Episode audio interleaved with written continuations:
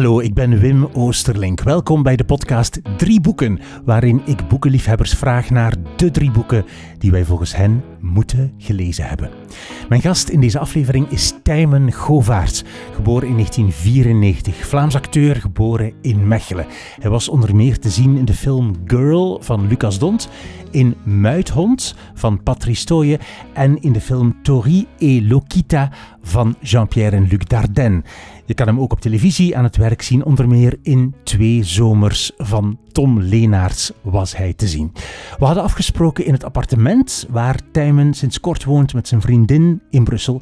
Prachtige foto's en kunst aan de muren, een stapel boeken tegen de muur, geen boekenkast.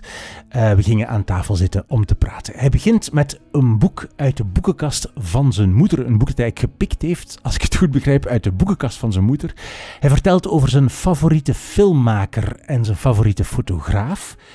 Ik kon niet nalaten te vragen hoe het was om te werken met de broers Dardenne, hoe zij te werk gaan, hoe dat voor hem was. En hij vertelt over zijn droom om radiopresentator te worden en het moment waarop die droom aan diggelen werd geslagen. Alle boeken en auteurs die je hoort in deze aflevering vind je in een lijstje op de website wimoosterling.be. Dat zijn de show notes bij deze aflevering. Je kan er ook je e-mailadres doorgeven om de nieuwsbrief van deze podcast in je mailbox te krijgen. Drie dingen, zo heet een nieuwsbrief. Als je een boek online wil bestellen, een boek waarover we het hebben in deze aflevering, doe het dan liefst via de link op de website. Dan krijgt de podcast daar een klein percentje op. Dus wimoosterlink.be, daar moet je zijn voor alles. En dan nu veel luisterplezier met de drie boeken die je moet gelezen hebben, volgens Tijmen Govaerts. Ik lees wel veel, maar ik merk wel dat het uh, moeilijker wordt om boeken uit te lezen. Op een gekke manier. Ik begin heel veel boeken, ja? maar het lukt mij steeds moeilijker om die uh, tot het einde gelezen te krijgen. Ik weet het niet, ik lees er heel veel door elkaar en ja, maar ligt het aan de boeken of ligt het, ligt het aan u? Ik denk dat het aan mij ligt. Ik denk niet dat het aan de boeken ligt, maar ik denk dat er in deze tijd, of wat, wat ik heel erg voel, dat, er, dat ik heel veel verschillende interesses heb. Of dat er heel veel dingen zijn die ik boeiend vind en heel veel boeken die langskomen die ik dan wil gelezen hebben, uh, om verschillende redenen. En dan denk ik, ah, ik ga met dat boek beginnen en dan komt ineens dat boek langs en denk ik, ah, ik wil dat toch eerst gelezen hebben en dan begin ik daar weer in, waardoor dat ik eigenlijk heel weinig afmaak. Ja. En is dat, dat, is, dat is een beetje jammer, of niet? Uh, ja, dat is wel heel jammer. Maar het zou kunnen dat je net zegt van, oh ja, nee, maar ik wil gewoon van veel boeken een stuk lezen. Dat kan ook. Nee, ik wil het wel gelezen hebben. Uh, ik wil het wel allemaal. Ja. Um, maar ik voel dat het ja, steeds moeilijker wordt om... Bijvoorbeeld, ik ben nu heel veel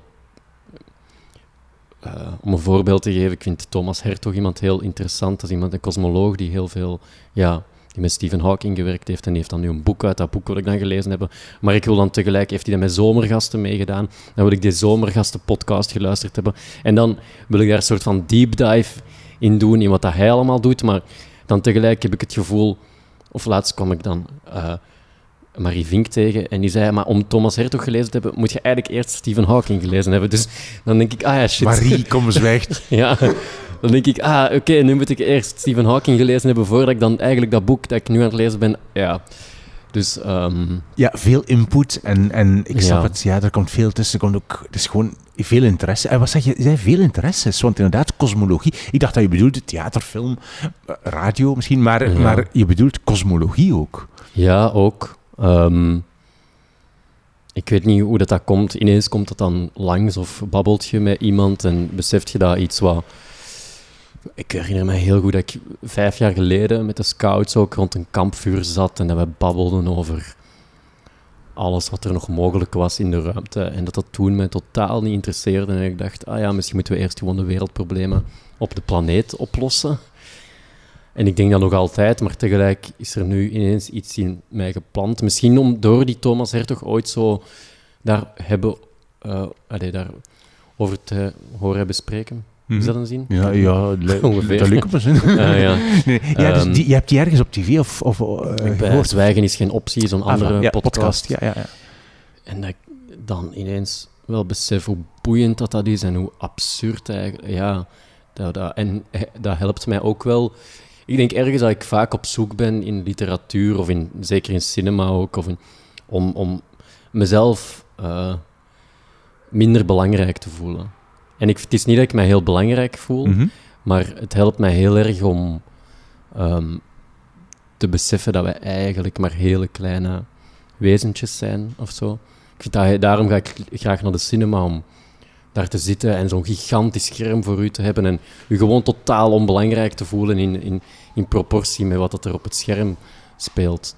Ehm, en die cosmologie vind ik dat, vind ik dat ook heel erg. Dat, dat, en je zou dat kunnen zien als iets negatiefs, maar ik vind dat ook iets heel positief. Het idee dat, dat, dat wij maar zo'n kleine lichtvliet zijn, bij wijze van spreken. Ja, ja. Ja.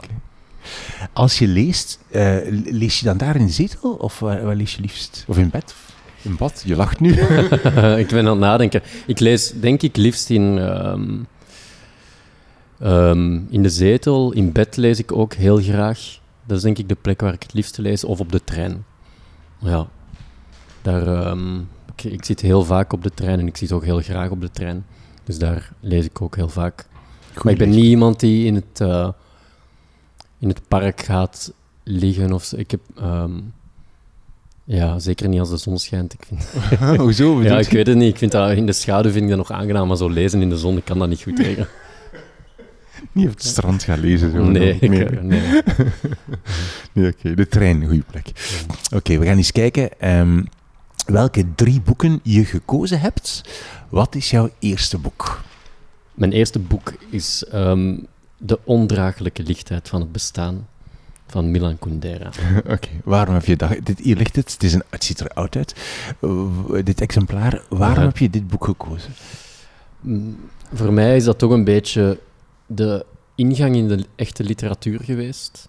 Dat is ook een boek dat ik denk ik elk jaar wel eens herlees. Ik weet niet, ik denk dat ik het tien jaar geleden dan voor de eerste keer gelezen heb, terwijl ik al bezig was met mijn opleiding woordkunst. Ik was daar binnen geraakt, maar ik was wel aan het lezen toen, maar nog niet ja, op het niveau dat ik zou...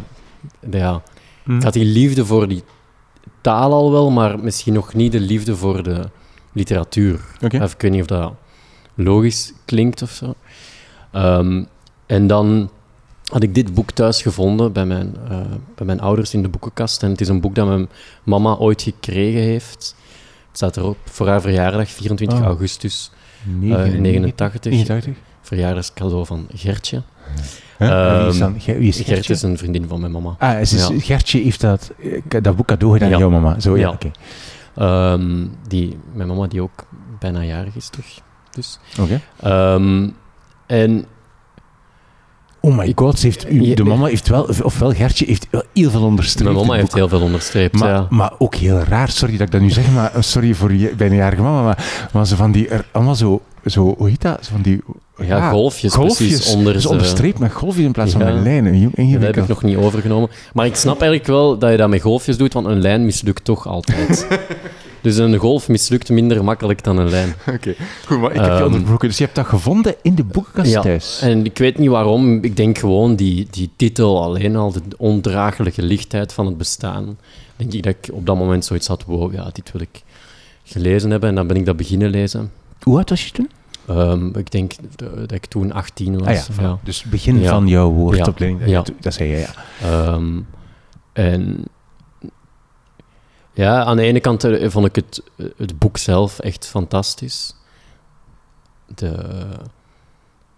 maar ook inderdaad het feit dat mijn mama daar in, ehm, in, in, in onderlijnd had.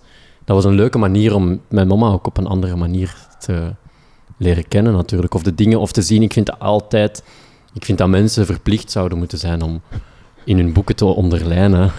En ik vind dat ook heel mooi. Het boek is ooit, want het hangt echt helemaal uit elkaar. Oei, oei, ja, ik zie het. Want het is ooit tussen de spaken van mijn wiel terechtgekomen. fiets. aan het fietsen, de ondraaglijke lichtheid, gewoon tussen, tussen mijn fietsspaken.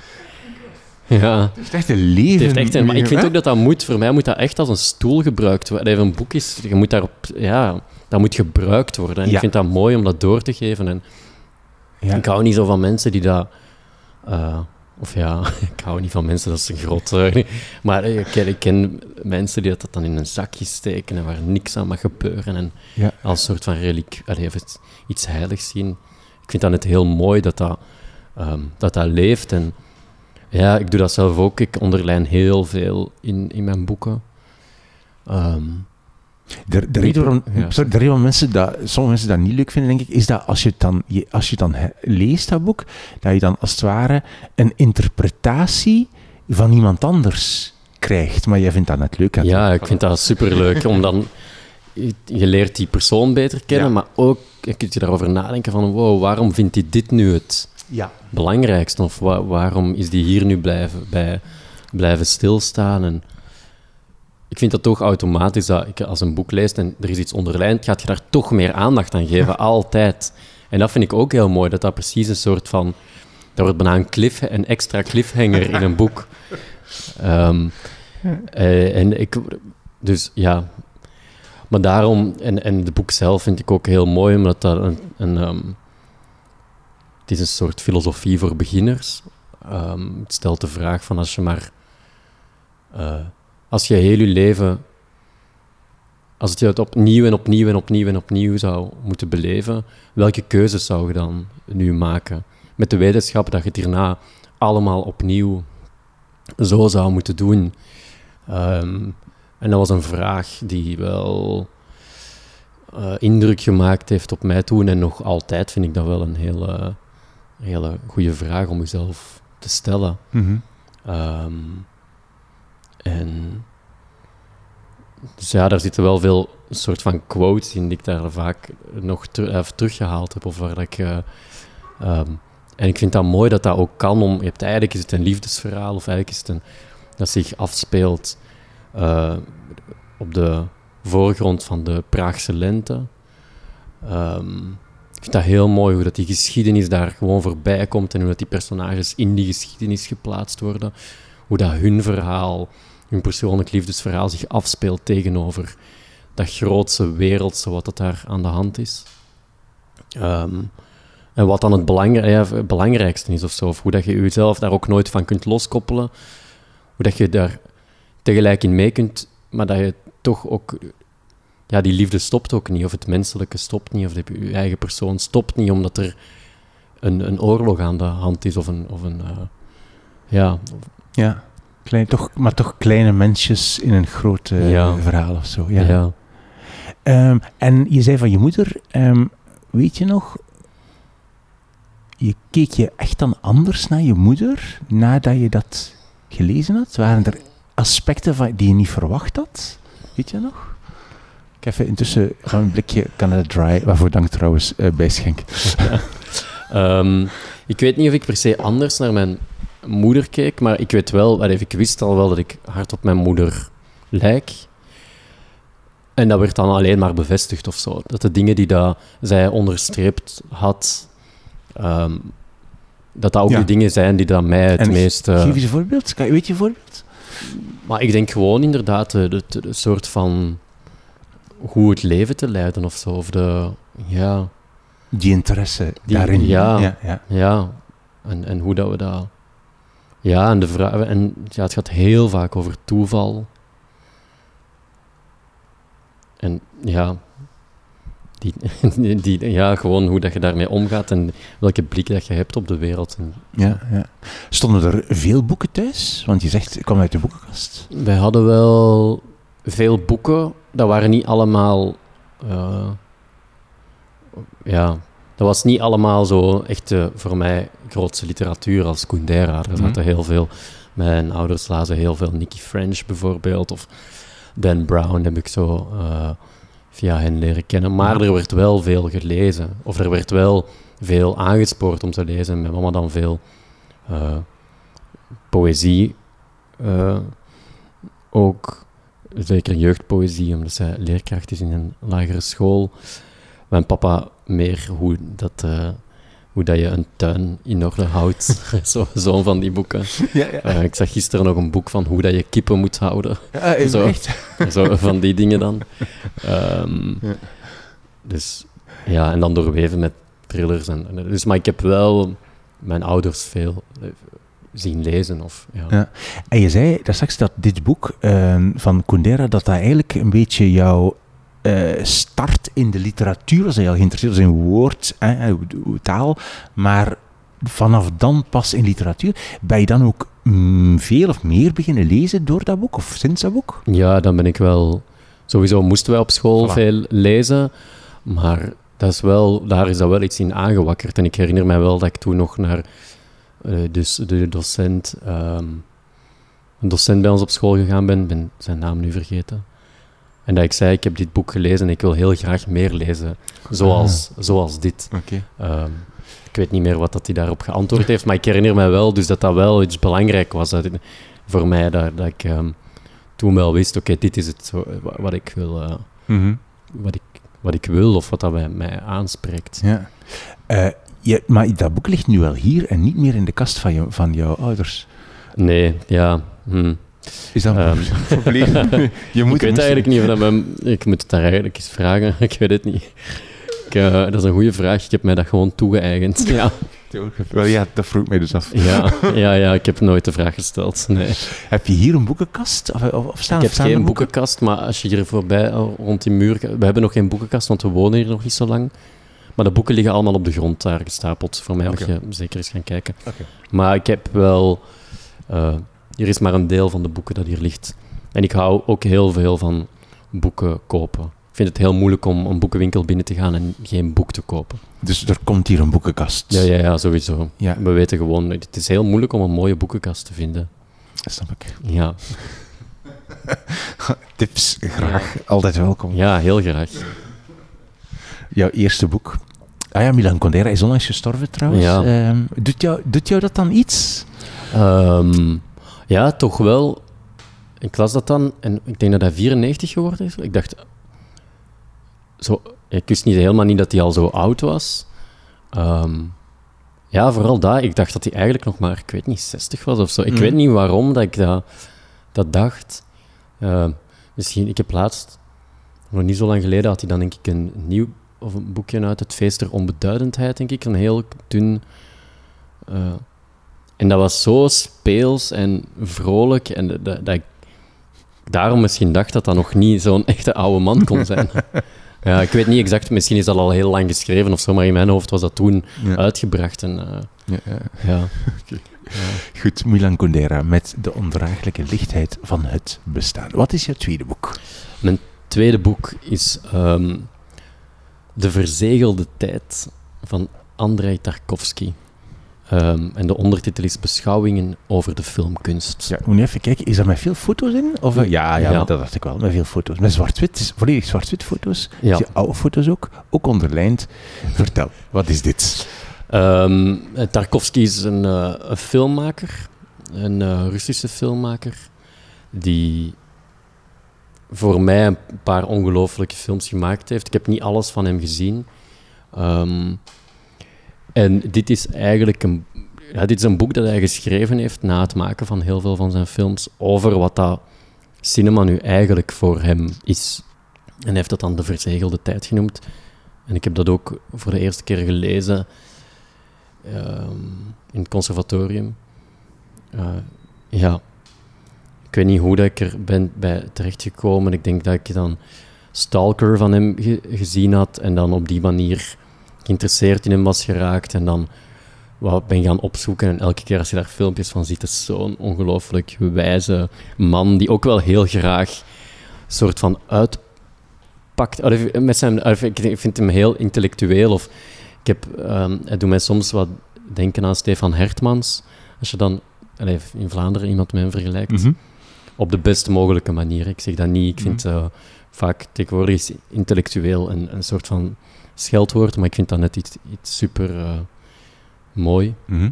En ik ben het nu opnieuw aan het herlezen. Ik denk daarom dat ik het ook gekozen heb nu, omdat voor mij gaat dat niet alleen over filmkunst, maar gaat dat over het leven zelf. Ik vind dat ook echt een soort van filosofisch boek. Ik weet niet goed wat ik erover moet zeggen. Het is, ehm, ik ga erover nadenken. Ja, denk erover na. Kijk, dus wat, mag, ik, iets- mag ik wat vragen stellen? Wie weet komt er zo ja, misschien helpt dat dan. Ehm, wil, wil je eerst eens aan mij en aan andere luisteraars uitleggen. Dus je zei een aantal films die je moet gezien hebben van Tarkovsky. Dus Stalker heb je al genoemd. Zijn er nog een andere of nog andere films? Ik heb eigenlijk er maar twee van hem gezien. De Spiegel, De Spiegel en Stalker. En Stalker, die twee. Ja. goed. Waarom zijn die zo goed? Voor jou? Omdat die voor mij, denk ik, alles verbinden waar ik zelf van hou. Literatuur, poëzie, ehm, beeld, eh, het absurde van het menselijke en ehm, het niet-lineaire van een bestaan of zo. Allee, ja.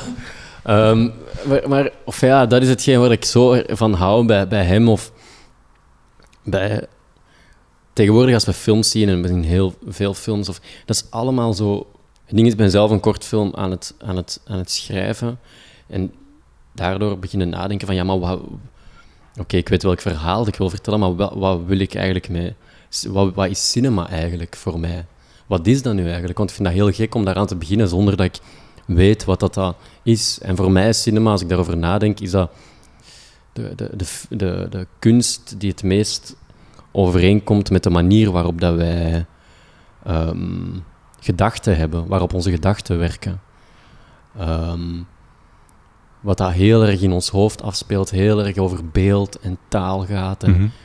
ehm, wat dat je ook niet kunt voelen of zo. Waar dat geen, je kunt dat niet aanraken, dat beeld is, is iets. en dat is iets wat dat Tarkovsky voor mij ook heel goed begrepen heeft, dat, die, dat gedachten niet lineair zijn, dat er heel vaak dingen tussenkomen en dat dat, dat, dat net hetgeen is wat dat spannend maakt om naar te kijken. Om soms eruit getrokken te worden en daar terug in en er ehm, dingen naast elkaar te plaatsen die in een gewoon verhaaltje misschien helemaal niet kloppen, maar die wel ehm, gevoelsmatig kloppen. En kan je dan als kijker nog volgen? Ik vind dat, ja, ik vind dat wel. mm, ehm, maar misschien is dat ook niet hetgeen wat dat je moet doen of zo. Allee, het volgen of, of het. Ja, ik dat, soms als ik met mensen naar een film kijk en dan kan je zeggen van ja, ik, zelfs een heel makkelijke film van ik snap het niet of wat is er nu gebeurd. En ik denk ja, maar je hebt nog een uur te gaan. Dit gaat sowieso wel uitgelegd worden of Oké, zo. Je moet ja. niet alles meteen proberen te begrijpen. Ja, En ik denk dat over, ja. zijn films voor mij een beetje hetzelfde hebben als wat dat dans kan hebben van... Je moet dat niet proberen te begrijpen. Je moet dat gewoon op je... Gewoon binnen laten komen. Iets van muziek. hoor. Ik denk niet... Ik denk dat veel mensen die naar muziek eh, luisteren niet muziek kunnen begrijpen. Dat is een soort gevoel wat dat op Mhm. je afkomt en dat blijkbaar dan iets met je doet. Ehm, en ik vind dat bij zijn films ook heel mooi. En vooral om te lezen dat het toch heel veel over intuïtie gaat. Dat, want dat beschrijft dus dan, dit is een soort reflectie dan op zijn eigen Ja. films eigenlijk. En daarin zegt hij dat dan, dat Ja. het veel over intuïtie gaat. Ja, oké. Ja, ehm, hij beschrijft eigenlijk al zijn films die hij gemaakt heeft en gaat die allemaal af. En kan ook zeggen van dit had ik toen niet zo moeten doen, dat is toen slecht. Toen heb ik een keuze gemaakt Zegt die hij, meer... zegt hij dat soms? Ja. oké. Een keuze die meer voor een productie was of meer om dan de keuze die ik echt wou Ja, maken. technische En- redenen bijvoorbeeld of Ja. zo. Ja, ja, ja. Het gaat heel erg, er is een heel mooi stuk, vind ik, over genieën. En dat een genie niet iemand is die per se ehm, fout, een soort foutloos parcours heeft gelopen, maar wel iemand is die altijd heel dicht bij zichzelf gebleven is. En daardoor iets teweeg heeft kunnen brengen. En ik denk dat dat ook de reden is waarom dat we Tarkovsky zijn films nog altijd zien vandaag. Of dat dat nog altijd als een ja, als meesterwerk gezien wordt, omdat die... ehm, je kunt dat niet kopiëren. Je moet niet proberen Tarkovsky na te doen. Dat gaat gewoon niet. Je mislukt daar sowieso in. Dat heeft geen Wat nut. rare, ja, ja. En, en ik denk dat dat, om- omdat hij zo dicht bij zichzelf gebleven is. ehm, en er zijn ongetwijfeld filmsma- filmmakers die dat vandaag de dag ja. nog doen, of makers in het algemeen. Ehm, maar ik denk dat dat een van de moeilijkste en makkelijkste dingen tegelijkertijd is, is om dicht bij jezelf te blijven. Is, dat, is hij voor jou dan zo een soort voorbeeld, ook als, als want jij bent filmmaker natuurlijk, eh, eh, eh, als, als acteur of als filmmaker, om dicht bij jezelf te blijven? Is dat dan zo een doel of een streven of zoiets? Gaat dat? Als acteur is dat soms moeilijk natuurlijk, omdat ja, je meegaat van in jou een- niet, ja. van- Ja, dan gaat het heel erg over de keuzes die je, die je maakt. In welke films en series dat je meedoet. Dat is voor mij proberen dicht bij jezelf te blijven. Het gaat vaak ook over... ehm, of ik heb al op sets gestaan... Al even op een set gestaan waar dat mij altijd gevraagd wordt om groter en groter en groter te spelen, terwijl ik totaal voelde dat ik een soort van controle aan het verliezen was en een soort van dat het gewoon, dat, dat gewoon niet meer ging, dat ik mijn eigen kwaliteit aan het verliezen was en dat ik, dat, dat ik ook dat gewoon niet gedaan heb. Dan ben je, ben je dan gestopt. Ik ben niet gestopt, maar ik heb gewoon mijn eigen ding blijven Ja, doen. je hebt gewoon Ehm, niet gedaan wat ja, de regisseur Ja, wat dan natuurlijk niet altijd Ah nee, een beetje moeilijk. ja, misschien niet in dank werd afgenomen, maar ik denk... ehm,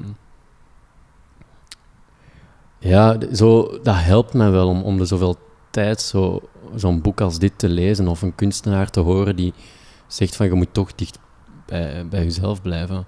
Want ik geloof ook wel dat dat echt het belangrijkste is. Ja. En dat dat de dingen zijn die, eh, die overleven. Want uiteraard doet je het voor een publiek, maar als je er zelf ongelukkig van wordt, dan heeft er echt niemand iets aan. Inderdaad. Zeg, en ehm, dit boek, hè, dus je hebt verteld over de films. Hè, het boek, al- allee, was je verbaasd of zo? Of was je iets van, eh, klopt het boek met de films? Dat is eigenlijk mijn vraag. Snap je? Heb je iets van, ah ja, inderdaad, hij vertelt goed wat hij doet in de films. Ik snap het Ehm, niet beter of zoiets. Ergens wel. Ik denk wel dat het voor de mensen die zijn, van zijn films houden, dat het wel kan helpen nog, omdat het... ehm, omdat je door hebt dat heel veel van de films die hij maakt, dat dat eigenlijk een soort van autobiografische films zijn, of dat dat toch altijd voortkomt uit zijn... Wat dat eigenlijk een heel logisch idee is. Natuurlijk komt een film voort uit het hoofd van de maker, Mhm. maar soms vergeet je dat wanneer dat je dat, dat ziet. En zeker bij hem, omdat hij soms beelden heeft die, die ongelooflijk, ja, heel, ehm, hoe moet je dat zeggen? Waarin dat hetzelfde personage, zowel oud als jong bij spreken, in eenzelfde shot terechtkomt. Ehm, wat dat natuurlijk in het echte leven niet kan. Mhm. Maar wat dat dan wel kan binnen die filmtaal en binnen het, de taal van de gedachten, waar ik kan me dat in mijn hoofd perfect voorstellen dat ik mijn vader zie nu en de jonge versie die daarnaast op een stoel zit, bij wijze van spreken. En dat kan allemaal in film. Mhm. En je kan die tijd voorbij zien gaan. En dat is iets wat dat, denk ik, alleen die filmkunst ehm, kan, kan, kan teweegbrengen. Je, je zei dat je een kortfilm aan het eh, schrijven bent. Is dat om zelf ook te regisseren? Ja. Aha, Ja. want dat is de eerste keer dat je iets regisseert. Ja. Dat is de bedoeling. Dat is de bedoeling. Ja. Ja. En, ja. en ga je dan ook een beetje doen wat je nu aan het zeggen bent? Ik hoop het. Ik hoop, ja, ik hoop het. Echt waar. Ik ho- ja. Dat, ehm, maar, maar dat zullen we dan zien. Ik vind dat heel moeilijk. Maar, ehm, en, uiteraard, en ik vind dat... Het heel, film is natuurlijk een, een, eh, een medium dat je met een groot team doet. En Ja. iedereen moet zijn eigen ding doen. Maar ik heb bijvoorbeeld als ik een eh, cameraman eh, vraag of iemand die kostuums doet, ehm, dan vraag ik die om ook hun eigen ding te doen. En ook omdat ik weet dat dat sterke persoonlijkheden zijn die iets nieuw meebrengen op. Ik heb niet het gevoel, omdat ik, ehm, wat ik nu aan het schrijven ben en wat ik eh, graag wil regisseren, dat ik de enige ben die weet hoe dat, eh, hoe dat het gemaakt moet worden. Dat is wel moeilijk toch? Want dan, allee, dan heb je wel je eigen ding, je, je eigen visie die je wil in een film, kortfilm gieten. Maar tegelijk komen daar dan allemaal ook persoonlijkheden rond die dan ook dat allemaal willen. Ja, Of zo. Allee, wat blijft daar dan van over van jouw persoonlijk eh, wil? dat gaan we dan zien. Ja. Maar ik hoop heel veel en ik hoop eh, gewoon dat om, om eh, aan al die mensen goed te kunnen uitleggen wat ik wil Voilà. doen. En Ja. dat zij daar dan in meegaan en dat ze ehm, ja, dat kunnen aanvullen met hun, met hun eigen ideeën. En misschien zijn die nog veel beter dan die van mij. Wie Ja. weet. Ik heb jou eh, zien spelen in verschillende films. Ehm, Girl, Muithond, eh Tori et Lokita van eh de Broers Ardennes. Ik wil Mhm. daar iets over vragen, sorry. ja. Ehm, als je, zo, ik, met alle, ik, alle respect voor alles wat je gedaan hebt, maar Ja. ik wil gewoon daar iets over vragen, oké? Ja. Ehm, als je speelt in een film van de Dardenne, Mhm. Bruce Dardenne die toch twee keer de Gouden Palm in Cannes gewonnen hebben en daarmee tot zo de grootste filmmakers op aarde zijn. Ja, allee, zeker voor mij behoren die, daar, behoren die daartoe, Ja. ja. Ehm, voel je dat dan als je daarvoor werkt? Dat dat, dat speciaal is? Doe, vragen die iets anders aan jou? Wat doen die? Wat doen die anders? Eh, die hebben ten eerste al enorm veel ervaring, maar vooral die weten echt wat zij willen doen met hun cinema. Die kennen hun eigen vorm van cinema maken door en door. Ik denk een beetje hetzelfde als Tarkovsky. Mhm. Die hebben daarover nagedacht wat dat voor hun cinema is. En die gaan niet gewoon een camera pakken en iets filmen. Het is heel bijzonder met hen dat hun films lijken vaak heel documentaire-achtig gefilmd, maar over alles is nagedacht. Elk shot is gerepeteerd op voorhand. We doen, is, is soms 30 keer opnieuw gedaan. Ik, ik weet het maximum dat ze ooit gedaan hebben. Denk ik was in de film met Marion Cotillard hebben ze één scène 93 keer opnieuw gedaan. En dat is dan een scène van, van denk ik, vijf minuten of zo. Ehm, en zij weten perfect wat dat ze willen. Ehm, en ik denk dat daar de kracht in schuilt, is in... in ehm, zij, zij beseffen heel goed dat cinema tijd is, dat dat tempo is, dat dat over ritme gaat, dat emoties...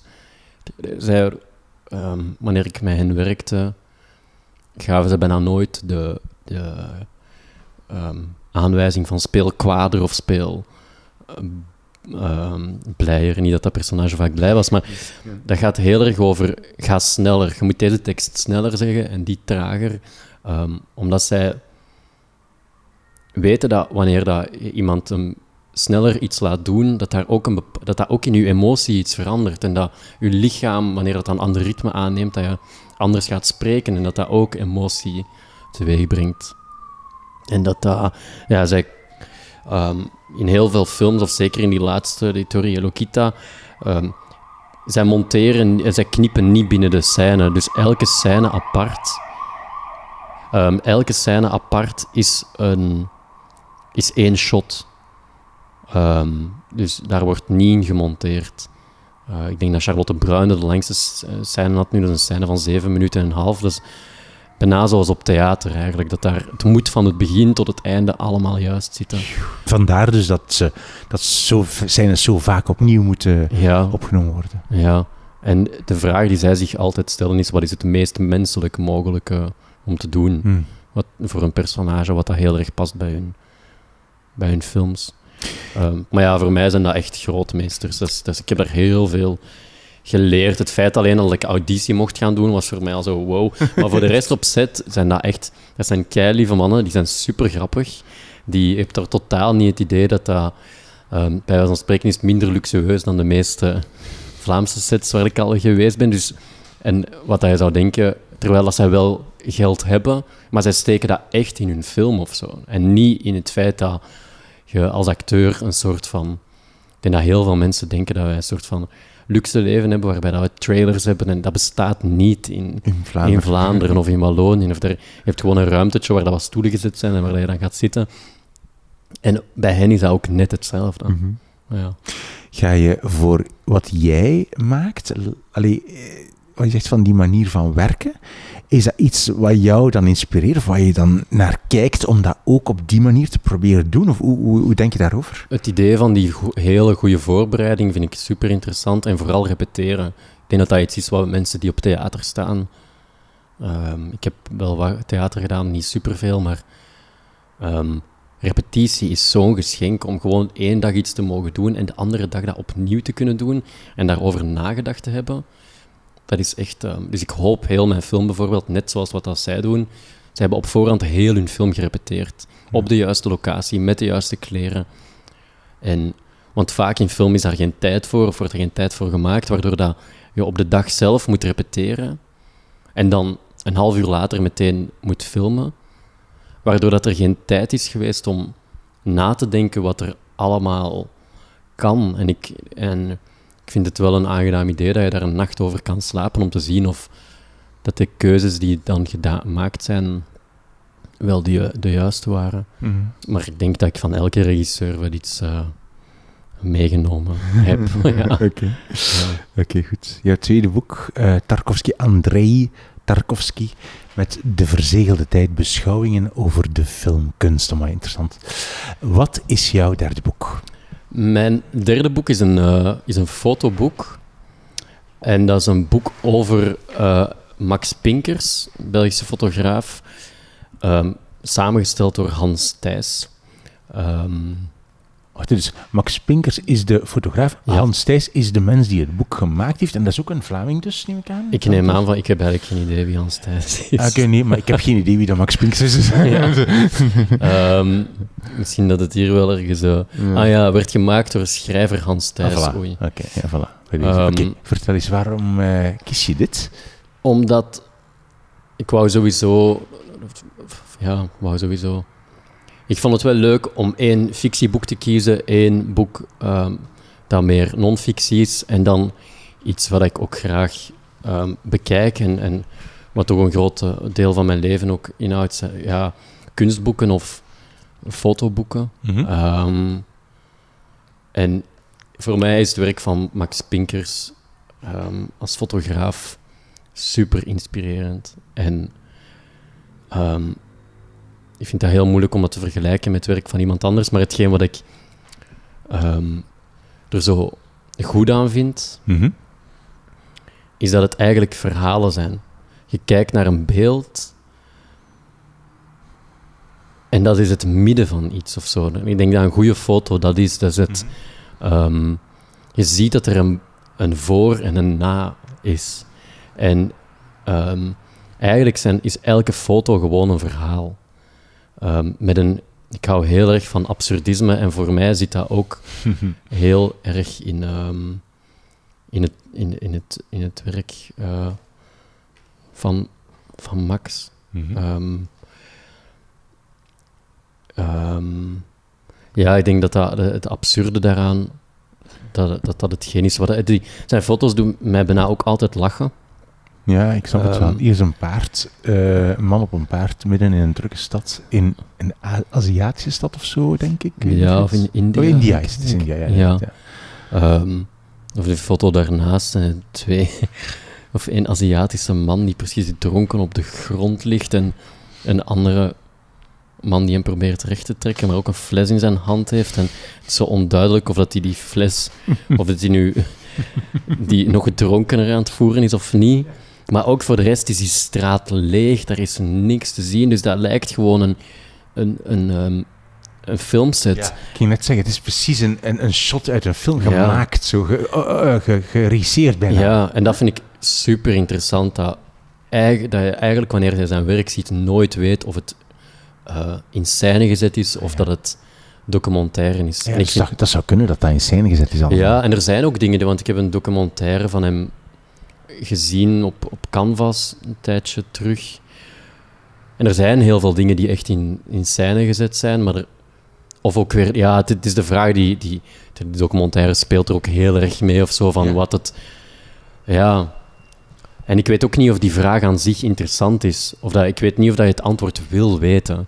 Als ik daar naar kijk, denk ik, ja, ik vind dat net de spanning dat je het niet weet. En als ik het dan zou weten, dan... eh, of dit bijvoorbeeld, dat vind ik echt een fantastisch beeld. Dat is ehm, een man die op een straat ligt, op een kruis. Een straat waar bijna geen auto's rijden. In de achtergrond een paar wolkenkrabbers. En dat is door de documentaire dat ik dit weet, dat dat de plaats is waar dat, eh, Kennedy vermoord, Ach, God. en neergeschoten is. In Dallas. En daar, dat die, met die auto, dat, dat, waar dat kruis is, eh, is die plek. En daar staan dus ongelooflijk veel toeristen die om de beurt, wanneer er even geen auto's aankomen, snel op dat kruis gaan liggen om een foto te laten nemen en doen alsof dat ze dood zijn. God. En, dat is, en ik vind dat heel leuk nu om dat te weten en Ja. daar naar te kijken, maar zelfs zonder die ehm, wetenschap beseft je dat er iets heel raar aan is en er klopt gewoon, bij elk beeld is er iets gewoon Ja, wat ja. niet, niet klopt. Ja. Ehm, Ja. Eh, als je, eh, is, denk je, is, is dat voor jou zo'n soort... Ja, het is voor jou zo'n beetje film, maar dan stilstaand. Ehm, want ben je dan ook zo echt bezig met, in film met, het, met de, de, de camera, met de beelden en met de fotografie dus eigenlijk? Ehm, soms, ja, ja, toch wel veel, omdat dat wel een belangrijk onderdeel Ik kan niet is. inschatten, ja, maar ik kan niet inschatten Ja. hoe, hoeveel je als acteur ermee bezig bent. Ik kan dat echt niet inschatten. Ehm, ik ben daar altijd wel benieuwd, allee, het steeds meer en meer benieuwd naar, naar hoe dingen er gaan uitzien en wat dat dan ehm, om... eh, maar ik ben niet een acteur die... Je sommige acteurs die perfect weten van oké, die gaan met die lens draaien. Ja. Ehm, dus ik, wanneer ik daar sta, gaat dat er zo uitzien. Dat kan ik totaal niet. Nee, ja. Ehm, maar ja, film is beeld natuurlijk. Dus Ja. er is wel iets wat dat er... eh, ja, dus het is wel, het is wel belangrijk. Ken, ken, je, ken je hem? Max, ken je hem persoonlijk, Max Nee, ik, heb, ehm, ik durf hem... Ik, ben, ik heb hem één keer hier in Brussel, eh, want hij, ik denk dat hij ook in Brussel woont, heb ik hem eh, aangesproken om te zeggen dat ik grote fan ben Echt, van zijn werk. Ehm, maar, en daar was hij denk ik wel blij om dat ik dat zei, maar daarna... eh, ja, ik, eh, ik heb... Er zijn zo'n paar mensen die ik echt, eh, waar ik zo hard naar opkijk dan, dat ik het niet durf om... eh, ik durf eigenlijk bijna met iedereen te spreken, of Mhm. ik, heb, eh, ik heb daar heel weinig angst voor om gesprekken aan te gaan met mensen. Maar soms wanneer ik dan echt heel hard naar hen opkijk, dan word ik ook weer bang. En waar Eh, was de situatie bij Max Pinkers? Waar, waar dat was bij de? Daring Man, dat is een café hier. eh, Ah, oké. ja, ja? Café eigenlijk. op café, ja. Maar hij was daar ook met zijn vrouw en kind en Ja. Ehm, ja, je wilt dan een gesprek tegelijk, maar tegelijk denk ik, ik weet niet wat ik u moet zeggen buiten dat. Ik hoop wel dat het zich ooit nog gaat voordoen of zo, maar ehm, tot die tijd eh, respecteer ik hem gewoon heel hard in zijn werk en kijk ik gewoon naar zijn foto's. Ja, heel goed. Jij, kan ook, jij kan ook goed Frans, hè? Want jij kan ook goed Frans, toch, hè? Ik doe mijn best. Ehm, ik vind dat wel belangrijk. Ik probeer veel in het Frans te spreken hier in Brussel, of zeker als het over film gaat. Is dat wel een soort van doel. Het is nu even, tijd- maar ik moet daar wel hard aan werken. Ehm, maar ik lees wel graag in het Frans, of ik probeer in het Frans te lezen. Ehm, maar afhankelijk wanneer dat er een project komt of een filmproject komt wat dan in het Frans zou zijn, dan Ja. eh, probeer ik daar harder aan te werken of lessen te nemen. Maar soms is dat heel verwarrend, omdat ik merk dat er zeker als het over acteren gaat, een soort. eh, ja, zeker Vlaamse acteurs willen internationaal meer gaan werken. En er zijn soms ook mogelijkheden voor.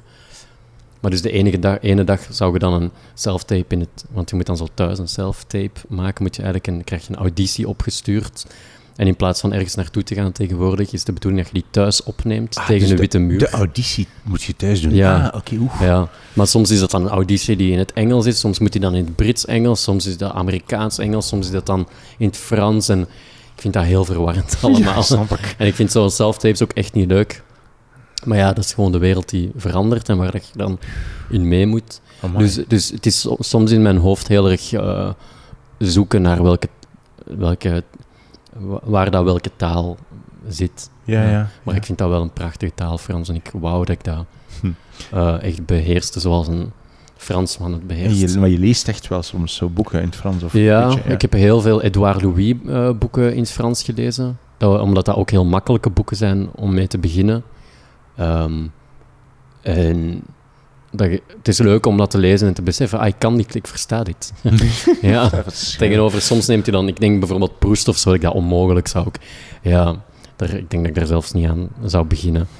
Ja, Je speelt ook eh, theater, een bewerking van een stuk van Eugene O'Neill. In het stuk worden er denk ik vier of vijf talen, vier talen gesproken, ja. eh, door, elkaar, eh, enfin, Ja. door elkaar gesproken eigenlijk. Hè? En ik speel dat in het Brits-Engels. Ehm, dus dat is super fijn. Ik hoop dat we dat nog veel gaan spelen. Ehm, maar dat is leuk, want het is in het Frans, in het Arabisch, in het Nederlands en in het eh, Engels. En elke acteur speelt in een andere taal. Ja, ja, ja. En die dialogen die gaan helemaal door, lopen helemaal door elkaar. In het begin hadden we daar wel schrik voor, wat dat zou zijn en of mensen kunnen volgen. Maar mensen vonden dat echt fantastisch. Omdat ik denk dat dat wel een... ehm, sowieso zijn wij als... eh, zeker in Vlaanderen heel goed getraind om ondertitels te lezen. bijna, we zijn opgegroeid met ondertitels en heel die voorstelling is ook ondertiteld. In al die vier talen ook. Ehm, maar ik denk dat dat ergens ook een weerspiegeling is van hoe dat de maatschappij er vandaag uitziet. Goed zo. Eh, al die talen die gewoon door elkaar... Ik, ik hoor, ja, ik woon dan in Brussel, maar ik denk zelfs in... Of ook in Antwerpen of Gent of zeker grote steden, of op televisie, op, op eh, sociale media. Er zijn zoveel talen die door elkaar gaan. Dus ik vind dat ook een redelijk logische stap dat dat doorgetrokken wordt naar, eh, naar theater. Mhm. En het is heel leuk om dat stuk van, je- van O'Neill is, ik denk, jaren 50 geschreven. Eh, en het is heel leuk om dan te zien van, oké, hoe kun je met zo'n stuk van, met zo echt een, een, een, een, een klassieker van de jaren 50, eh, hoe kun je dat nu spannend maken en wat kun je daarmee doen om dat nog steeds op theater te brengen, omdat dat verhaal nog altijd zo sterk is. Eh, over een dis- dysfunctionele familie, ehm, waar dat iedereen op zijn manier op zoek is naar, naar liefde en erkentelijkheid. Hoe kunnen we dat brengen op een manier die nog niet gedaan is hier en, en, eh, en ehm, die, niet ver, die, die de wereld van vandaag niet vergeet waar dat we in zitten. Ja. Ja. ja. Long Day's Journey into Night, zo heet, het, eh, zo heet de voorstelling Theater Zuidpool. Ja. Is het, als je ehm er naartoe wil nog. Ehm, is het waar dat je eigenlijk radiopresentator wil worden? ja, dat klopt. Wat rare ambitie. Ja, ik weet ook niet waarom. Ehm, nee, dat klopt. Ik, was, ik ben echt woordkunst aan het conservatorium in Antwerpen gaan studeren met het doel om radiopresentator te worden. En hoe, hoe kwam je daarop om radiopresentator te willen worden? Ik luisterde heel veel naar Studio Brussel. Ja. Ehm, en ik heb, eh, had en heb nog altijd een enorme liefde voor muziek. En ik dacht, ja, dat is... eh, en, en tegelijk was er dan toch de ambitie of zo om, om ook iets in, eh, in media te doen. En ik dacht, ja, radiopresentator is dan de keuze die ik moet maken. Eh, ik keek heel erg op naar Sam de Bruin. Ehm, en dan ben ik dat... En, en van die woordkunstafdeling kwamen er echt hele goede mensen voort. Of eh, Linde Merkpool had daar gezeten, Sam de Bruin had daar gezeten, Sophie Lemaire. Eh, mensen die toen allemaal bij Stubru werkten en waar ik dan veel naar luisterde.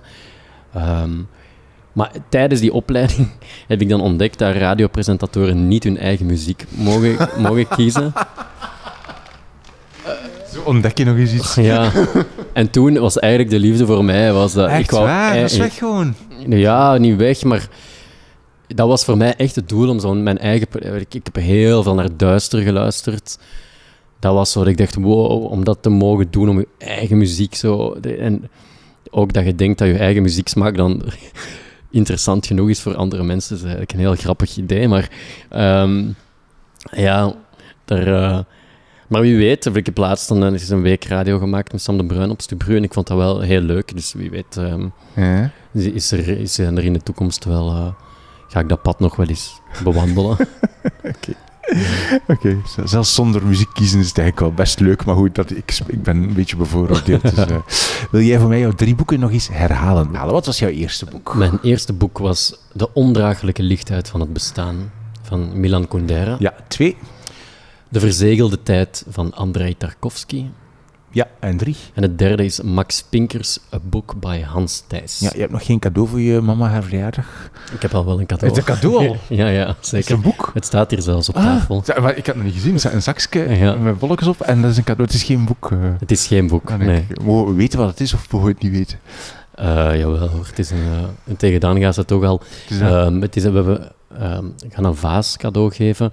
En we gaan eh, haar ook, waar dat we nog niet van zeker weten of ze daar blij mee gaat zijn, een, eh, een tatoeage cadeau geven. Wat? Een tatoeage? Ja, we hebben het gevoel dat ze dat heel graag wil, maar dat ze dat zelf eigenlijk niet durft eh, te ondernemen. Allee. Dus ehm, we gaan haar een, een tattoo Dus- cadeau Dus geven. een, een bon voor, om een tattoo te laten zitten in een tattoo eh Ja. En dan samen met ons uit te zoeken Schitterend. welke. En Zo dat we dat- zo heel de rug vol. ik denk niet dat dat, dat, dat de stijl gaat zijn, maar je weet nooit. Het kan een verrassing zijn. Ja. Misschien komt zo in met haar nek zo helemaal. Ja, we gaan toch misschien een paar regels moeten geven dan. Wat niet mag. Zeg, dankjewel voor jouw drie boeken en veel succes. Dankjewel, heel erg bedankt. Ik vond het heel fijn. Dit was mijn gesprek met Tijmen Govaerts. We babbelen nog even na over onze favoriete Brusselse cinema, Cinema Palace. En ik nam een foto van de stapel boeken tegen de muur, eh, bij gebrek aan een boekenkast voorlopig. Die foto vind je op, op bij de show notes van deze aflevering. En een foto van ons beiden staat daar ook altijd. Als je de podcast wil steunen, ga dan even naar het winkeltje op de website. Daar vind je misschien een cadeautje voor een andere boekenliefhebber of iets voor jezelf. wimoosterlink.be. Volg drie boeken ook op Instagram. Als je ehm, veel foto's over boeken wil zien en veel foto's van de podcast, drie underscore boeken is dat op Instagram. En schrijf je in voor de nieuwsbrief, ook op wimoosterling.be. Nog één ding, nog één vraag van mij. Laat vandaag of morgen, alsjeblieft, aan twee vriendinnen of vrienden weten dat ze ook eens naar deze aflevering moeten luisteren. Daar doe je mij groot plezier mee. Twee is genoeg. Dankjewel. Ik ben Wim Oosterlink. Dit is de podcast Drie Boeken. Bedankt voor het luisteren en voor het delen. En tot de volgende keer.